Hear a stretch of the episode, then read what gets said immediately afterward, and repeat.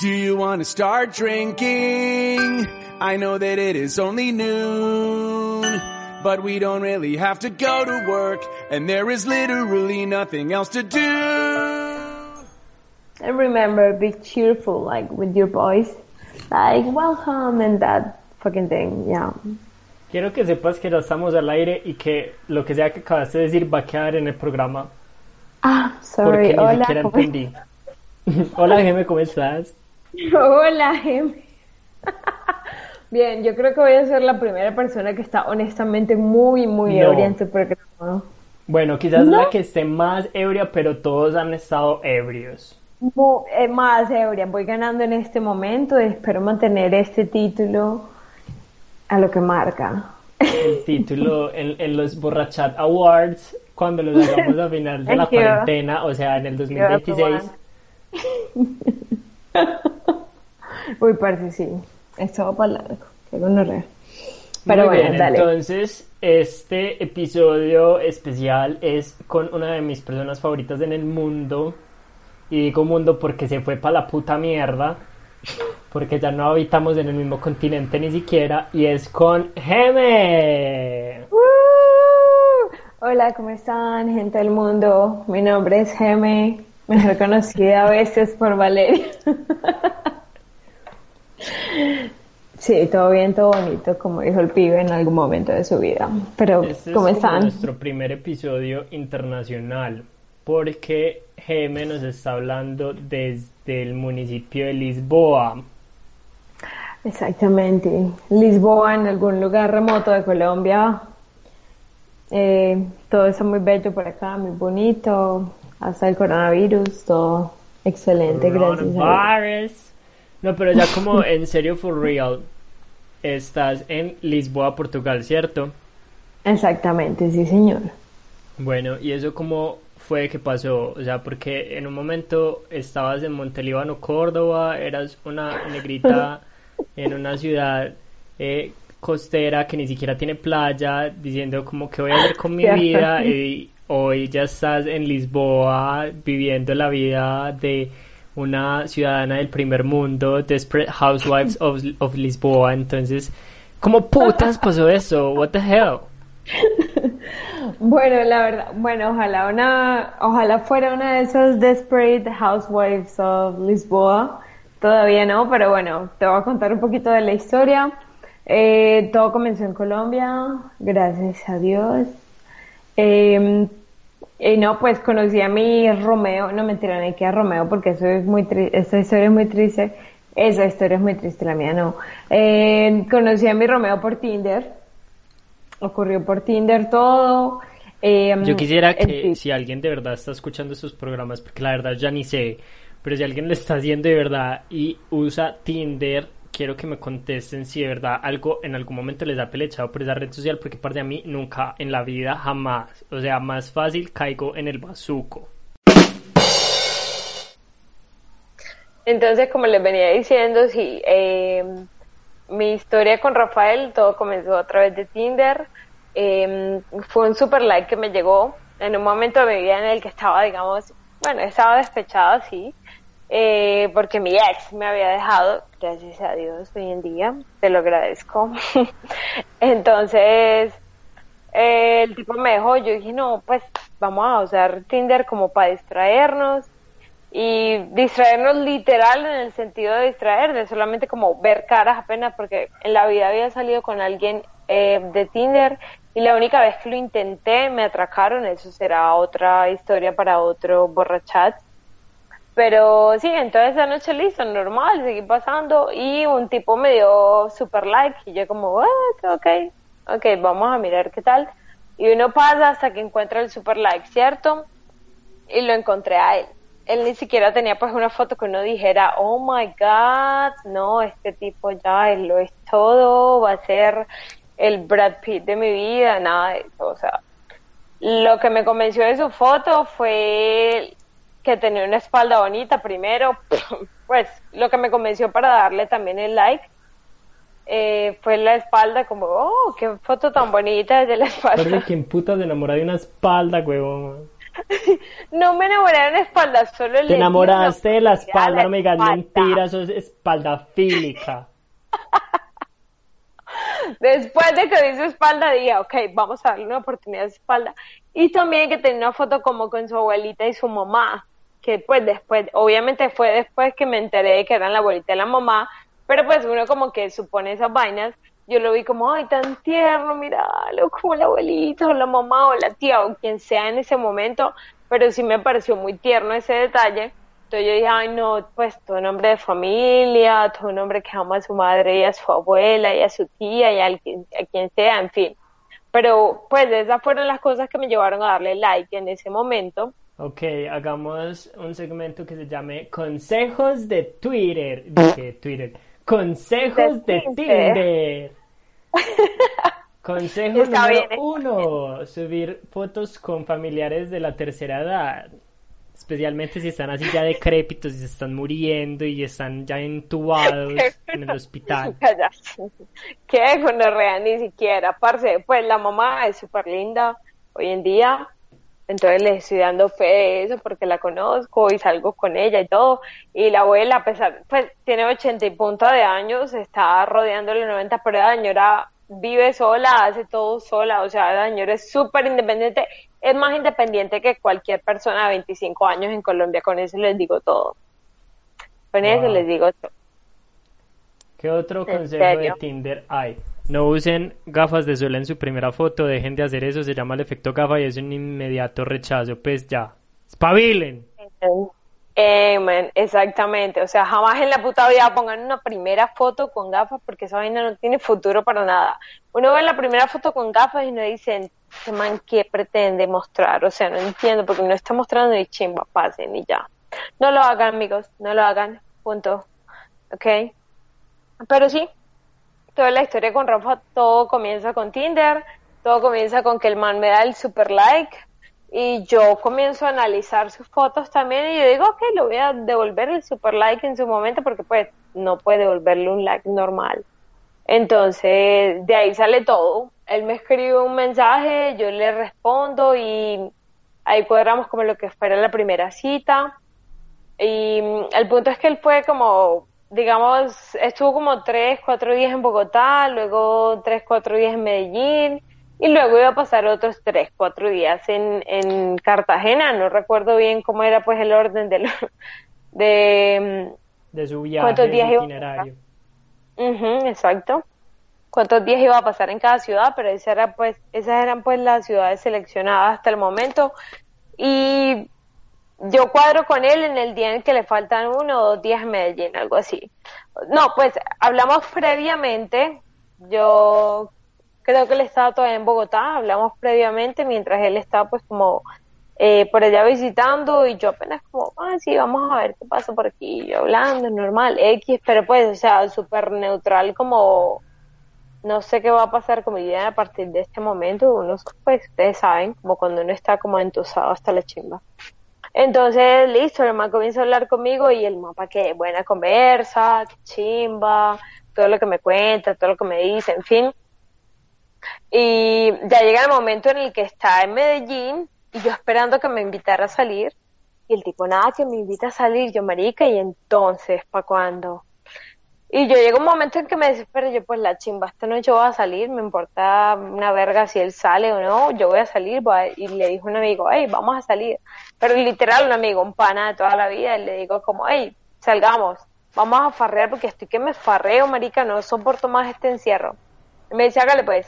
Y salimos, y justo a él esa noche, Rafael, me dice, ay, como, está bien, salgamos, veámonos. Y yo, uy, dale de una. Pero luego, dentro de la misma noche, el man me dice como, ay, no sé si voy a salir porque estoy muy cansado. Tal manera, Bullshit, bullshit. Shut up. O sea, el tipo está de turismo y no entiende pues que está de turismo. Y él me dice como, no, es que estuve todo el día en, en Guatapé o algo así, no me acuerdo si fue, no, esa vez no fue en Guatapé, no me acuerdo dónde estuve ese día, en la 13 creo, en la comunidad 13, y me dice como, estoy muy cansado, entonces no sé si voy a ser capaz de salir. Yo le digo como, hey, tómate una siestecita para que veas que eso tanto remedio con todo lo que pasa. Y él me dice como, ok, está bien. Y el man, en serio, se va y, y se acuesta un rato y toma una siesta y se levanta como después de medianoche y me dice y que a las doce y media, me acuerdo muy claramente, tu consejo funcionó, ¿dónde nos vemos? Obviamente yo estaba en el Vieras, más prenda que mechón de campamento, como dice mi abuela, y yo, como, oh my God, le digo a mi amigo, hey, este man si quiere que nos veamos. Y quedamos de vernos en el lugar. No me acuerdo ahorita el nombre del lugar. Yo solo sé que quedaba al frente de Luxury y era algo con licor, licor no sé qué, licor, no sé si era en inglés o en español, no me acuerdo ahora mismo. Pero listo, ahí quedamos y, y ahí nos vimos. Pues yo estaba con mi amigo y él estaba con otro amigo, entonces quedamos de vernos por ese momento. Como les digo, la primera vez que me veía alguien con ti- de Tinder, porque la primera vez me atracaron otra vez. entonces fue algo súper emocionante. Para mí fue algo nuevo. Y ya, fue amor a primera vista, muchachos. O sea, hablamos toda la noche, nos vimos al día siguiente y, y desde ese día hasta hoy. Así se los puedo decir. Bueno, y eso como fucking escala a, a GM yéndose a Portugal. Pues es que, o sea, estamos en una cita de Tinder, listo. Y bueno, entonces, ¿qué pasó? O sea, ¿qué pasó que llevó a que te fueras a otro continente en el cual estás residiendo en este momento? O sea, es que no me explico. Bueno, yo les cuento entonces así a gran escala. A partir de ese momento, como les digo, él siguió en su viaje porque él tenía todo cuadrado en su viaje. Pues yo lo conozco, nos vemos solo dos noches y la vaina fue instantánea, pues la conexión fue increíble. Y él me dice, no, es que yo me voy para Cartagena. Se va para Cartagena el man y yo, ay, marica, ¿cómo así? Pues nos acabamos de conocer y estamos como bien. Y él, no, nos vamos para Cartagena. Y yo, ok, vete para Cartagena, normal.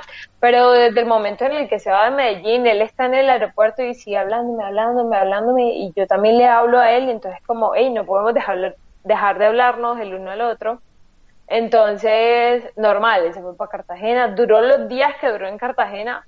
O sea, y literal, muchachos, yo les cuento aquí eh, sin mentira alguna, que el tipo me hablaba 24/7, o sea, el man me decía, estoy haciendo esto y esto, o sea, yo sabía dónde estaba todo el tiempo, aún sin preguntárselo, y me pareció como, wow, ¿qué es esto? Wow, ¿en serio? Pero total, el man se va, el man está en Cartagena y luego se va para Portugal. Y aun cuando llega a Portugal, él sigue en comunicación conmigo. Y yo le dije, esto es serio, aquí vamos para largo y qué chimba esto, porque me gusta, porque el man también me traía mucho. Y normal, seguimos hablando. Eso fue diciembre de 2017. Y él en todo tiempo, en todo momento me dijo, oye, yo quiero que vengas a Portugal. Y yo como, cuando, como cuando un man le echa uno, le está echando uno los perros y le dice como, ay, mira, vamos a ir a no sé dónde y vamos a viajar tal. Y uno dice, ajá, sí, claro, por supuesto. Pero uno sabe que no, la chimba, eso no es verdad. pues uno no va a lograr ese tipo de cosas. Pero el man me dice como, ay, yo quiero que vengas a Portugal y que conozcas acá mi país y mi familia, lo que sea. Yo, dale, obvio, sí, claro. Bueno, a los cinco meses ya yo estaba en Portugal. Eh, fui, vine en mayo de 2018. Conocí Portugal, conocí Lisboa y conocí a la familia de él. Fue Y increíble también porque, fue amor a primera vista. o sea, eso fue muy, muy, pues me, me refiero a muy divertido porque fue muy inesperado todo lo que pasó. Yo sabía que iba a ir y yo decía como, "Parce, ¿qué hago cuando lo vea? Lo voy a besar, lo voy a abrazar, no sé qué voy a hacer, Dios mío, ayuda. Hasta hice como una encuesta por Twitter. ¿Qué hago? ¿Lo beso o lo abrazo cuando lo vea? ¿Y O las dos cosas al mismo tiempo. Lo besé enseguida que lo vi. y él Con fue- lengua. sí, obvio. Oh my god. en la vida. Coronavirus. No, en ese tiempo no estaba de moda el coronavirus. Ah, bueno. Pero lo besé, lo besé y él me volvió el beso inmediatamente y era como lo estábamos necesitando los dos, lo estábamos esperando al mismo tiempo y fue maravilloso y fue como, oh my god, todo esto valió la pena. O sea, fue súper lindo, la verdad, fue súper íntimo, fue súper inesperado también, porque era como, hacemos, no lo hacemos, pero lo hice y, y me correspondió al beso, entonces fue, fue en serio una experiencia muy bonita y tuve obviamente un tiempo maravilloso aquí. Yo estuve, pues la primera vez que estuve acá en 2018, en mayo, eh, fueron como 11 días y no, pues yo fui la princesa de Portugal en ese momento porque él me hizo sentir así. Entonces fue muy lindo. Luego de eso, entonces me, me adelanto en el tiempo como para contarle la historia. Fueron, a los cinco meses nos vimos desde la primera vez que nos vimos, ¿cierto? Ya después de eso, muchachos, fueron 11 meses y algunos días, o sea, prácticamente un año, porque no nos habíamos podido ver, él no había, no había podido venir, yo no había podido ir tampoco, porque pues millonarios no somos. Entonces, a 2019, perdón, en 2018, todavía en diciembre, eh, su tía dice, ok, nos vamos para Colombia, y dice, me lo llevó a él, pues la familia de él siempre, pues desde ese momento como que me aceptaron mucho, me, pues no sé, les agradé un montón, entonces siempre han estado ahí como la jugada con la relación. Entonces la tía dice, listo, yo quiero ir a Colombia y me llevo a Rafael y me voy con mi novio, en fin, ellos vinieron a Colombia, eh, organizaron un viaje para Colombia en 2019, abril, y obviamente pues yo estaba incluida ahí, yo pedí, yo estaba en ese momento trabajando en el colegio como profe y eh, me dijeron, listo, vamos a ir a Colombia, pide tus vacaciones, que ajá, ahí es cuando es. Yo listo. Pero pasaron literal 11 meses y unos cuantos días, prácticamente 12 meses, como les digo. Y así fue. Listo, entonces, como les digo, en abril de 2019 él vino acá con la tía y el novio de la tía, pasamos unas vacaciones increíbles, ya llevamos aproximadamente un año sin vernos y pues pues yo no tengo más palabras para describirlo, fueron, fue una, fueron unas vacaciones pues indescriptibles. Entonces, listo. Pero a partir de ese momento, él mismo me dice como, hey, tenemos que intentar vernos más seguido y tenemos que hacer lo posible. Yo también le digo, yo también, pues yo no quiero pasar tanto tiempo sin verte. Y él me dice, no te preocupes que no vamos a pasar tanto tiempo. Y luego de esas vacaciones, el mismo día que esas vacaciones acaban, me dice, no te preocupes que en junio nos vemos otra vez. Vacaciones de junio en el colegio. Él me pregunta como, ¿y cuándo tienes vacaciones de nuevo? Yo le digo, sí, en junio. Y él me dice, ok, ahí nos vamos a ver. Y otra vez, literal, pues se me da la oportunidad, gracias a él, de ir a Portugal otra vez y tuvimos pues unas vacaciones increíbles nuevamente visitando todo Portugal y otra vez conocimos más cosas y vi a la familia. Y a partir de ahí fue como la necesidad de tenemos que hacer algo para, para estar juntos todo el tiempo y yo le digo, todo el tiempo, todo el tiempo, así como cuando van al baño y uno de los está cagando, el otro está ahí pendiente. Cuatro, siete, o sea, literal, yo me le meto. Guácala. Bueno, y eh, porfa termina la historia porque quiero que me cuentes si es muy bonita la historia de amor y obvio todos la queremos escuchar, sobre todo los que estamos solteros y en cuarentena y no tenemos a nadie y nos sentimos súper bien eh, escuchando historias de amor, pues los que, a los que no nos da nada de envidia, o sea, de esa gente es la que estoy hablando, yo incluido, o sea, pues nada que ver, envidia, nada, nada. Eh, para que me hables también de Portugal como tal, o sea, eso qué es, con qué se come, para qué sirve, en qué lugar del mapa está, etcétera. Ok, perfecto. Entonces, resumo rápidamente. Em, metí papeles para visa de estudio, porque pues las, la forma de venir para acá ya era pues un poco más complicada, a pesar de que uno puede venir como turista eh, y demorar cierto tiempo, nosotros queríamos ver, pues, demorar un poco más tiempo, venir por lo legal lo que sea. Entonces, eh, yo vine con visa de estudio que pues tenía el número de días igual a la duración del curso, entonces hice curso de portugués, porque si quería pues iniciar una vida acá necesitaba también saber el idioma, lo cual ya sé gracias al cielo, a las estrellas y a la Universidad de Lisboa. entonces... Ah, filho de puta, ahora, ahora sí entiendo. Exactamente. Entonces, eso fue lo que hice, pues, como los primeros tres, cuatro meses aquí. Y ya en adelante, pues, fue buscar como oportunidades laborales y eso. Pero entonces ya ahí, pues, es como viene lo serio, porque no es solamente como que, ay, sí, ya te inscribiste en un curso y estás acá, ilegal y lo que sea, y estás aprendiendo, sino después de eso, como estás buscando tu oportunidad para quedarte acá, entonces ahí viene como lo complicado de todo eso. Eh, ya a partir de ahí, listo. Eso es otra historia, como les digo, otra historia diferente que les tendré que contar. Pero, ¿qué les digo de Portugal? Eh, me parece que es un país muy bonito. He tenido, pues, de toda Europa es el país el que, en el que he tenido más oportunidad de conocer, obviamente. Y mm, me parece que la gente es muy amable. O sea, imagínense algo así como Medellín, pero hablando en portugués. O sea, en serio, en serio la o gente sea, con quiere... perico, y bandas armadas criminales, pólvora. No, Medellín en el sentido de que la gente es muy amable, que te acoge pues, fácilmente. Eh, que nadie se ofenda por mis comentarios. Yo soy de Medellín, amo mi ciudad, pero tenemos coca, y bandas criminales armadas, pólvora, listo. O sea, es una realidad. No quiero arenosos.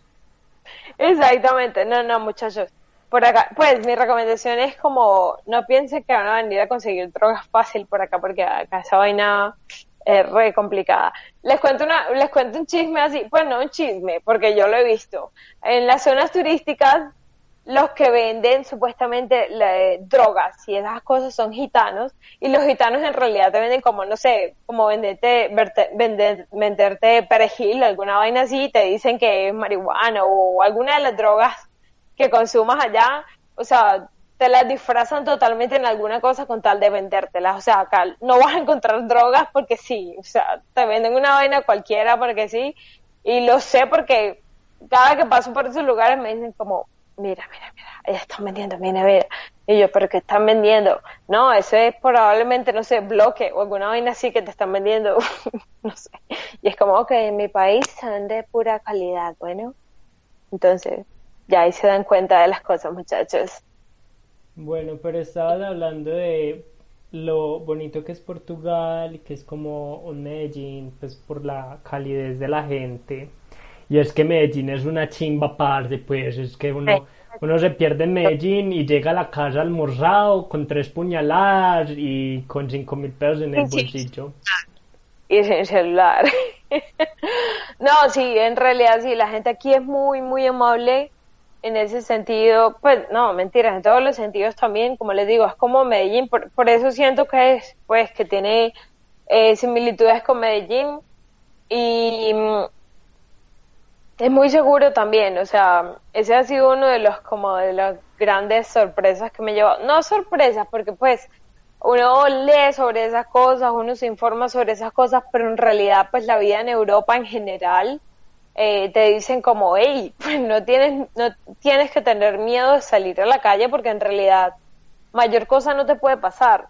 Y ese es como de uno de los shocks culturales que puedes tener, porque tú llegas aquí y tú sabes pues que tú sabes que tienes que cuidarte en ciertos términos como, ay no, que en lo que uno aprende, no des papaya, no tengas el celular afuera, ojo que la plata no la metas en la billetera toda y así, en fin. Sí, obvio. Eso funciona en todo el mundo.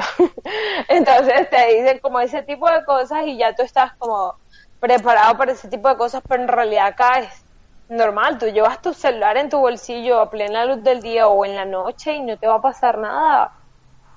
O sea, literal, yo no sé en qué barrio te tienes que meter para que te pase algo en realidad, pero eso es un shock cultural que yo viví porque en realidad tú puedes salir a la calle y sentirte seguro y eso es algo que no puedes sentir en Colombia todavía. Y es como...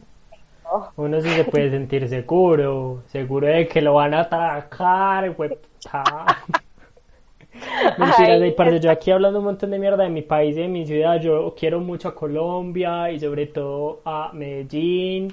Pues mis seguidores lo saben, que yo salgo de este valle y ya me quiero morir y no veo la hora de volver a mi tierra llena de café y aguardiente antioqueño y ron Medellín. Pero es verdad, o sea, es verdad que pues en mis 23, casi 24 años de vida me han atracado como 5 veces.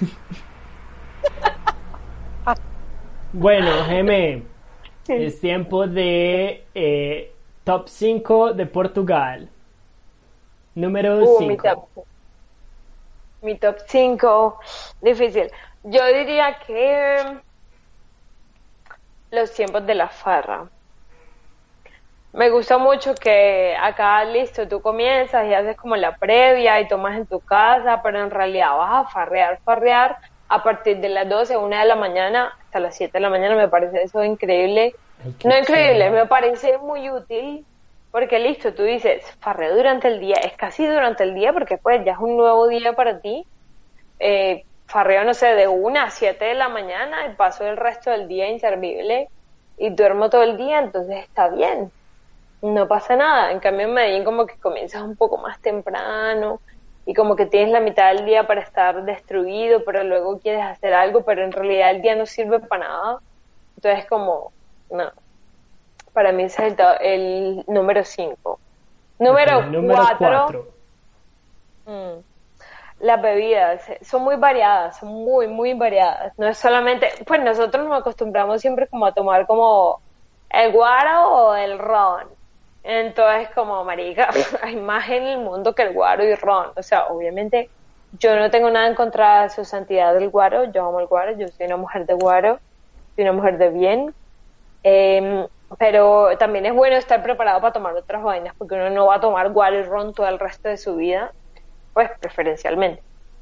Entonces, estar preparado para todo, o sea, para el vodka, eh, para la ginebra, para el tequila, para lo que se te ocurra y lo que se te atraviese. Entonces, eh, las farras acá, por ejemplo, tienen siempre variedad en sus licores y eso me, me agrada mucho.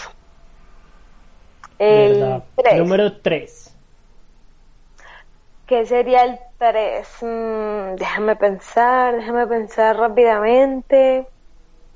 Mm, no, iba a decir una que no, no tenía que ver nada ahí. Eh, pero estamos hablando, espérate, en términos de que déjame limitarlo un poco más, ¿de farra o la vida No, de lo que sea como top 5 de cosas que hay en Portugal o que tiene en Portugal. Listo. Acá, el transporte público. Acá te venden, tú tienes tu tarjeta, digamos la cívica allá en Medellín. Tú tienes tu tarjeta breve, normal, tú recargas supuestamente el número de viajes que vas a tener el mes, ¿cierto? Supuestamente puede no estar preparado, pero acá en realidad tú puedes eh, recargar, no sé, 30 euros, que es lo mínimo, en esos planes pues de los que estoy hablando, y tú puedes viajar a través de todo Lisboa con esos 30 euros. Puedes utilizar el tranvía, puedes utilizar pues el tranvía que es lo que llaman el eléctrico acá, puedes utilizar los buses, puedes utilizar el metro, todo por esos 30 euros en la frecuencia que quieras. O sea, si quieres montar 10 veces en el metro en el día, tú puedes montar, montar 10 veces en el día el metro así, con esos mismos 30 euros y te sirven durante un mes entero. Eso me parece una cosa increíble, marica. O sea, multipliquemos esa vaina, me parece que es muchísimo, muchísimo la ganancia para el usuario. Pues en pesos, obvio, es muy caro, marica, son 120 mil pesos, pero es más o menos lo que se gasta uno en pasajes también, pues acá, o sea, pues, Exactamente. Pero piensa en que, listo, o sea, y también piensa en esto, tú quieres ir a farrear y el metro está abierto hasta mayoría de horas, entonces tú puedes irte en metro borracho si quieres. O sea, aquí no te van a parar en la entrada si estás borracho. Tú puedes entrar si te da la gana. Eso también me parece una ganancia increíble. O sea, el metro no funciona 24 horas completamente, pero el rango del horario es muchísimo más amplio que en Medellín. Entonces, pues, en la economía del- de la persona que farrea me parece increíble la ganancia. ok. Número 2. El número dos por aquí. ¿Qué será? ¿Qué será? ¿Qué será? Ah, bueno. Yo no lo veo mucho. Todavía no me acostumbro. Todavía no me acostumbro, pero sí me parece algo importante de resaltar. Y es que, bueno, ya eso tiene que ver con la ubicación geográfica y muchísimas cosas más, pero ahorita mismo en tiempo de verano, que entramos en oficialmente en tiempo de verano, eh, tenemos sol hasta las ocho y media de la noche, nueve en adelante. O sea, va a seguir aumentando el horario en el que tenemos luz solar. Y esa vaina, o sea, es como si el día te rindiera full. ¿Por qué? Porque no solamente es que tú sigas funcionando hasta esas horas, sino que el resto del mundo sigue funcionando. O sea, el comercio te sigue funcionando, hay oficinas que te siguen funcionando y, y es increíble porque pues, no sé, uno no está acostumbrado a esas vainas. Uno en Colombia a las 5, 6 ya está todo cerrado, todas las oficinas que uno necesita y todas esas cosas, pero acá es como, listo, a las 9 de la noche todavía tienes abierto el centro comercial para comprar el regalo a tu mamá que se te olvidó, una vaina así. Entonces, siento que eso nos diferencia también del primer mundo. Me parece muy útil eso. Muy, muy, muy útil. Bueno, y el número uno. Número uno de Portugal. Oh my god, this is hard. Número uno de Portugal, número uno de Portugal. O sea, lo más chimba de Portugal. ¿Qué ha sido lo más chimba, chimbísima de Portugal? Lo número uno, que es muy personal, obviamente, yo diría que el número uno es obviamente mi novio. Porque primero él fue el que me dio la oportunidad de estar por acá. Obviamente, o sea, sin él, nada de esto existiría. Y obviamente él y su familia, porque yo pienso que pues lo más importante al uno irse como inmigrante a otro, a otro lugar, a otro país, es tener apoyo, porque es muy complicado, muchachos, no se vayan a venir, porque, ay, que sí, que chimba, me voy a ir y de mochilear me voy a quedar en X parte. Eso no funciona así de fácil, eso no funciona así de fácil, a pesar de que uno lo vea muy, muy fácil. Eh, entonces, uno tiene que pensar las cosas muy bien y por eso el apoyo que he recibido de él y pues y de su familia me parece que es lo número uno de, de toda mi estadía acá, porque nada, somos colombianos, entonces, no, ni siquiera por el hecho de ser colombianos, venimos a otra parte, por fuera de la Unión Europea, ya con eso uno tiene con todo. Entonces, uno tiene todo para lucharla con, para tener que lucharla con todo, entonces, eso es como el número uno, el apoyo que he recibido por parte de él, por parte de la familia, eh, siempre como muy pendiente pues de todo lo que lo que tiene que ver conmigo porque mi situación acá a pesar de que yo me siento como el diario de la princesa película 3 muchachos eh, las cosas no pasan así sino fueran por parte de él por, por, por causa de él. Entonces yo pienso que ese es mi número uno siempre por acá.